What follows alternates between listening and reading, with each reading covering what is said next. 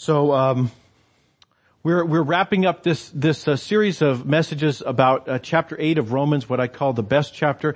It, it may not be the best chapter in the Bible, but it's certainly among the best chapters.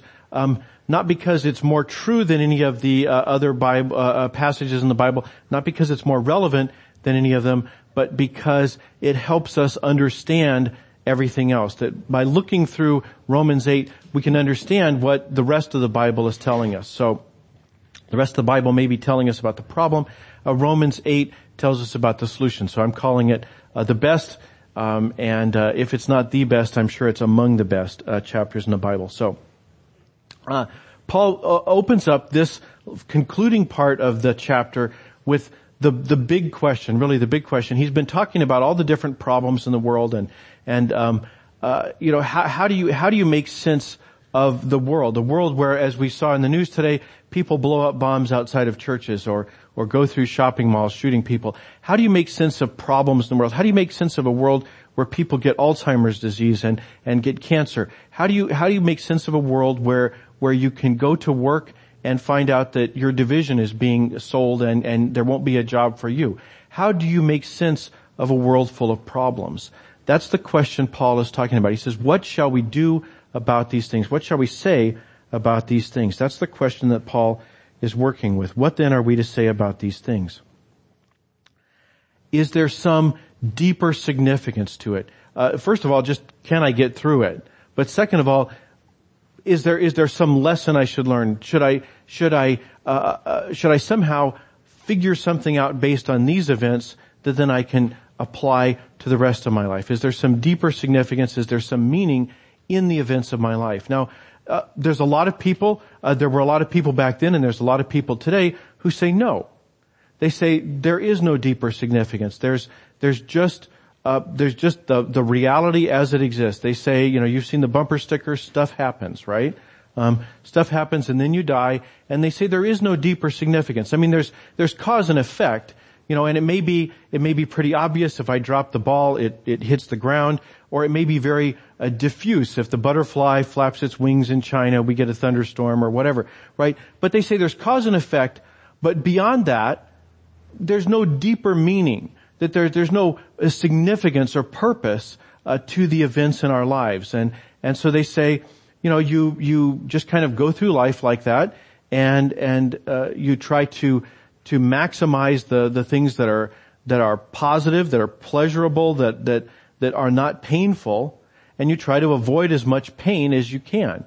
So they say that that's the only real significance in life, and uh, that would include atheists, but it's not limited to atheists. There's a lot of people of faith who have, who have that understanding. Uh, there are, there are, um, people who believe in God, and they say, they say, well, God is detached. God Uh, wound up the universe. He created the universe. He set the rules of physics and, and chemistry and biology. All He made everything work, but he really has not been involved in it since then. That God is is kind of a detached, a, a cosmic watchmaker who wound it up, and it's just ticking along now. And God's not involved. There's no significance to the things that happen, except maybe they might say uh, God has his own purpose, right? But we'll never figure that out because God doesn't get involved in the day-to-day nuts and bolts operation of the world. That is just, it just ticks along.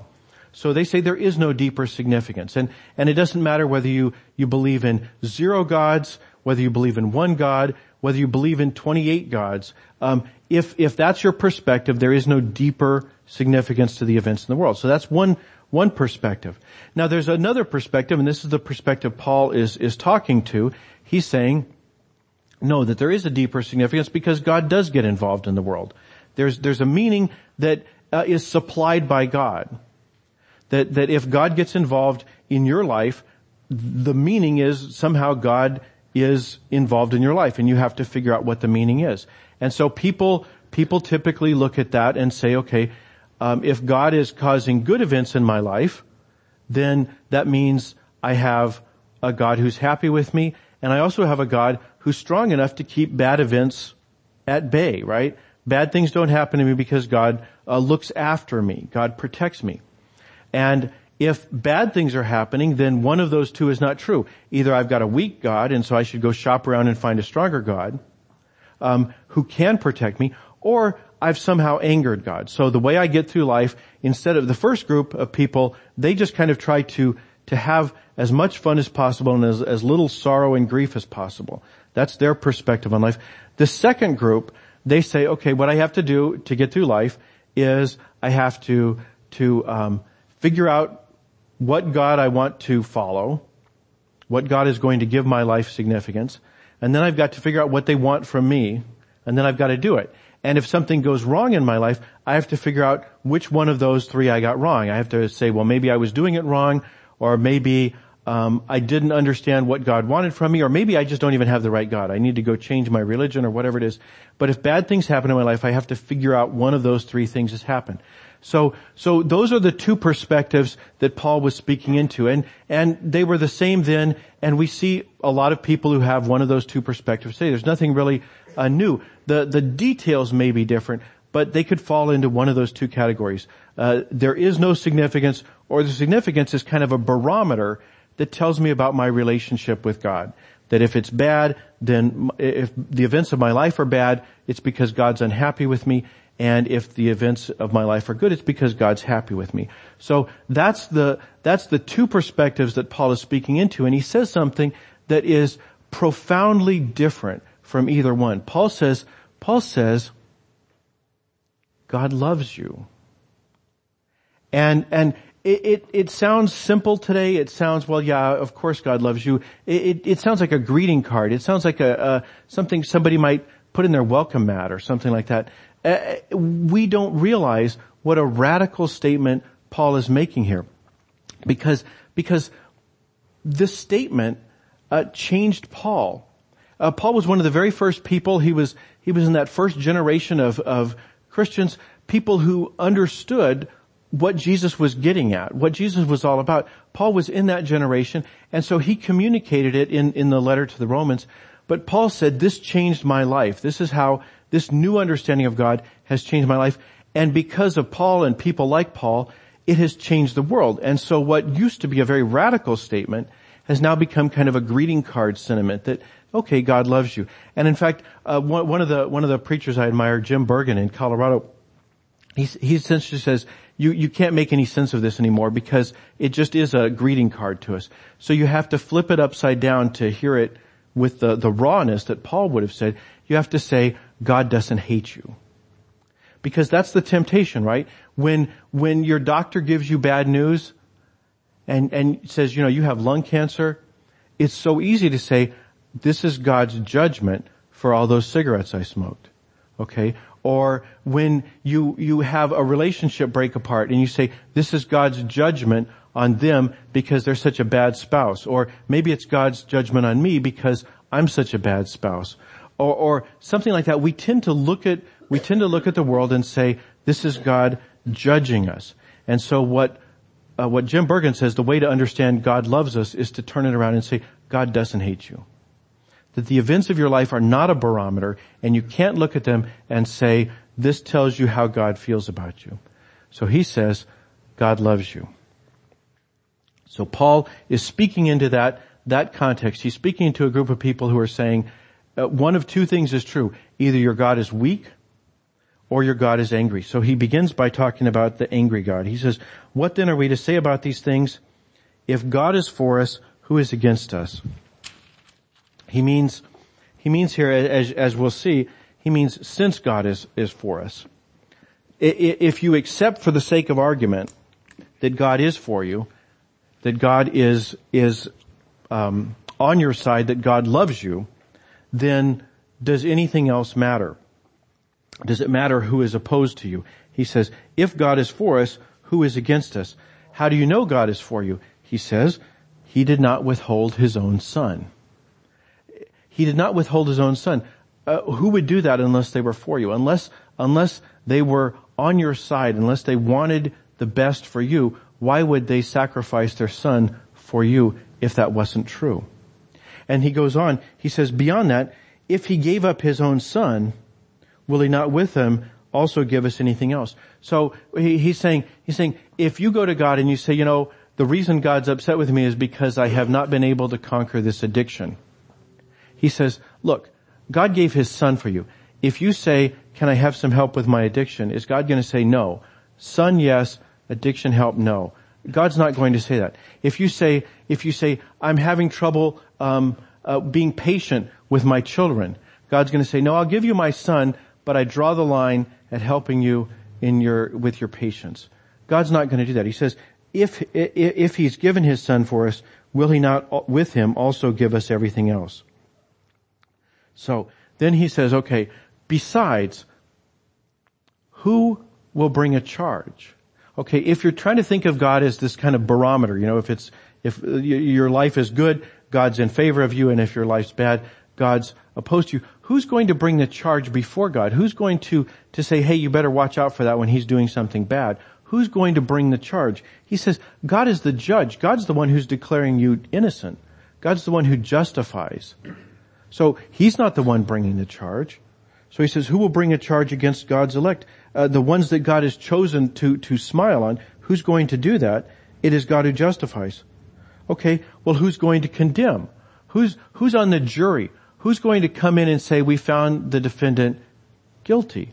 He says, not Jesus. He says, it is Christ Jesus who died, yes, who was raised. He was raised for us, who is at the right hand of, the, of God, who indeed intercedes for us. So he's not acting like a jury person who's, you know, sequestered and being quiet. He's saying, hey, judge, you need to let these people off. He's saying, neither, the, there's no charge and there's no verdict. He says, who will condemn? Not, not, um, not Jesus. Who will bring a charge? Not God. There's like a cozy little conspiracy between the persons of God on our behalf. And this brings him to the second part. What if God is weak? Is there some way to break up that conspiracy? Is there some way to peel them apart so they quit protecting you? Is there some way to separate us from the love of Christ? He says, who will separate us from the love of Christ? Will hardship or distress or persecution or famine or nakedness or peril or the sword? This is Paul. Paul has experienced every one of these. The only one we're not sure about is the sword. We don't know. There's a tradition in the church that Paul was ultimately beheaded. Um, so Paul would have ultimately seen the sword. But he experienced all the rest, and he lived under the threat of the sword because he was a threat to the Roman government. He spent the last several years of his life as a prisoner. Um, he was always at threat of, of sword from, from bandits and from the government both. So Paul experienced every one of these things, or at least the threat of them.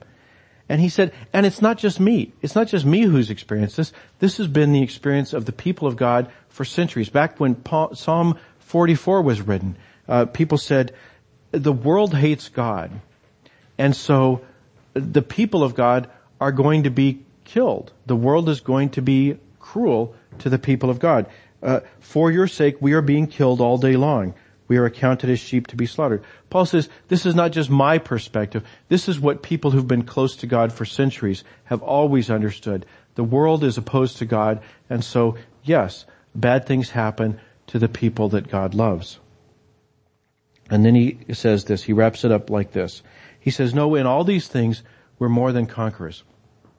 I have a question. Do you recognize this logo? Is there anyone who does not recognize this logo? Okay, I think this is like number two or three on the list of recognizable logos. Um, they spend a lot of money advertising to make sure you recognize it. Um, it's like after Mickey Mouse or something like that, but but it's way up there, and everybody knows what that means. It's Nike, okay, the, the athletic apparel maker, um, and we know we know we recognize their logo. What we may not realize is that Nike gets its name from the Greek goddess Nike. Nike was the goddess of victory. And because we're English speakers, we look at that E and we say it's a, it's a long, it's silent E and a long I, so we say Nike, right? So Nike, um, and the, the, is the, is the Greek goddess of victory. The word Paul uses here is hyper Nike. He says, we are more than conquerors. We're not just victors. We're hyper Nike. We're whatever Nike is, whatever you think of the most, the most inspiring commercial where the basketball player jumps higher or the, the golf guy shoots the most amazing shot or, or whatever it is, you know, where you watch the commercial and you say, boy, if I got some shoes, I could do that too, right? Um, you know, uh, think of that commercial and then multiply by ten or, or a hundred or, or a million. Paul says we are hyper Nike. We are more than conquerors. He says, these things that afflict us, they're irritants, they're pinpricks, they're gnats, they're mosquito bites. He says, he says, yes, they're irritating, but they cannot separate us from God's love. We are more than conquerors. We are way beyond conquerors through him who loved us. For I am convinced that neither death nor life, nor angels, nor rulers, nor things present, nor things to come, nor powers, nor height, nor depth, nor anything else in all creation. He says, he says, nothing can separate us from God. Not death or life, the things we worry about. He says, not time and space, things present, things to come, height, depth, time and space. Neither of them can separate us from God. Uh, not even opposition, active opposition, powers, rulers, angels, even supernatural opposition. Nothing can separate us from God. So, what's the application? Uh, the application is try this on, right? It's up to us, right? It, it's a it's a free country. You can pick the lens you want to look at the world through. You can say, there is no deeper significance. The events of my life are random. A butterfly in China caused the events of my life. Nothing... There's nothing to see here, folks. Move along. You can, you can have that perspective. Okay. It's a free country.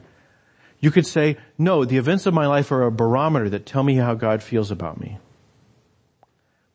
You can pick that if that works for you. What both of those have in common is if things are going bad, what do you do? You try harder, right? You try harder to avoid the bad things. And, and, and that's your only, that's the only thing you can do to avoid bad. is to say, is to say, I'm just going to try harder. Paul says, what are we to say in these things? He says, try this on. Here's a different way of looking at the world. Here's a new lens you can look at the world through. Here's a framework to help you understand the events and circumstances of your life. He says, try this on. God loves you. So he says, he did not give up his own son. He says, Christ Um, uh, uh, nothing can separate us from the love of Christ. He says we are more than conquerors. We're hyper Nike.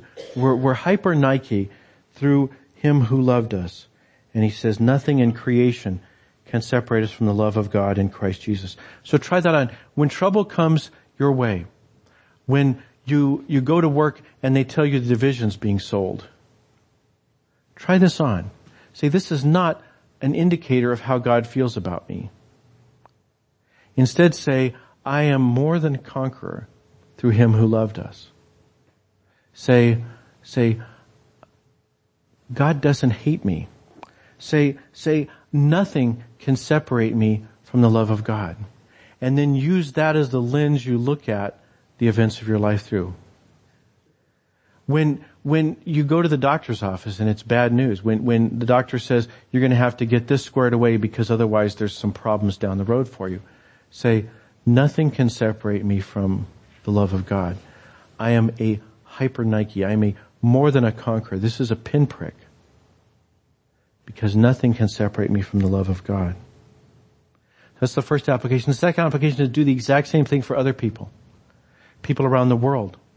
The reason that church got bombed in Pakistan is not because God hates them.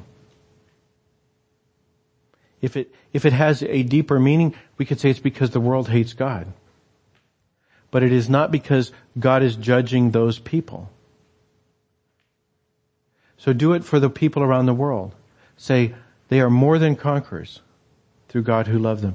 They, they are hyper Nike. Nothing can separate them from the love of God. Not even explosions. Do it for people around the world. Do it for people around the room. When you get to work, when you go to school, when you look at the classroom, remember, nothing can separate those people from the love of God in Christ. Do it across the table. Say, nothing can separate that person from the love of God. They are more than conquerors. Do it for the person on the other side of the bed. Nothing can separate that person from the love of God in Christ.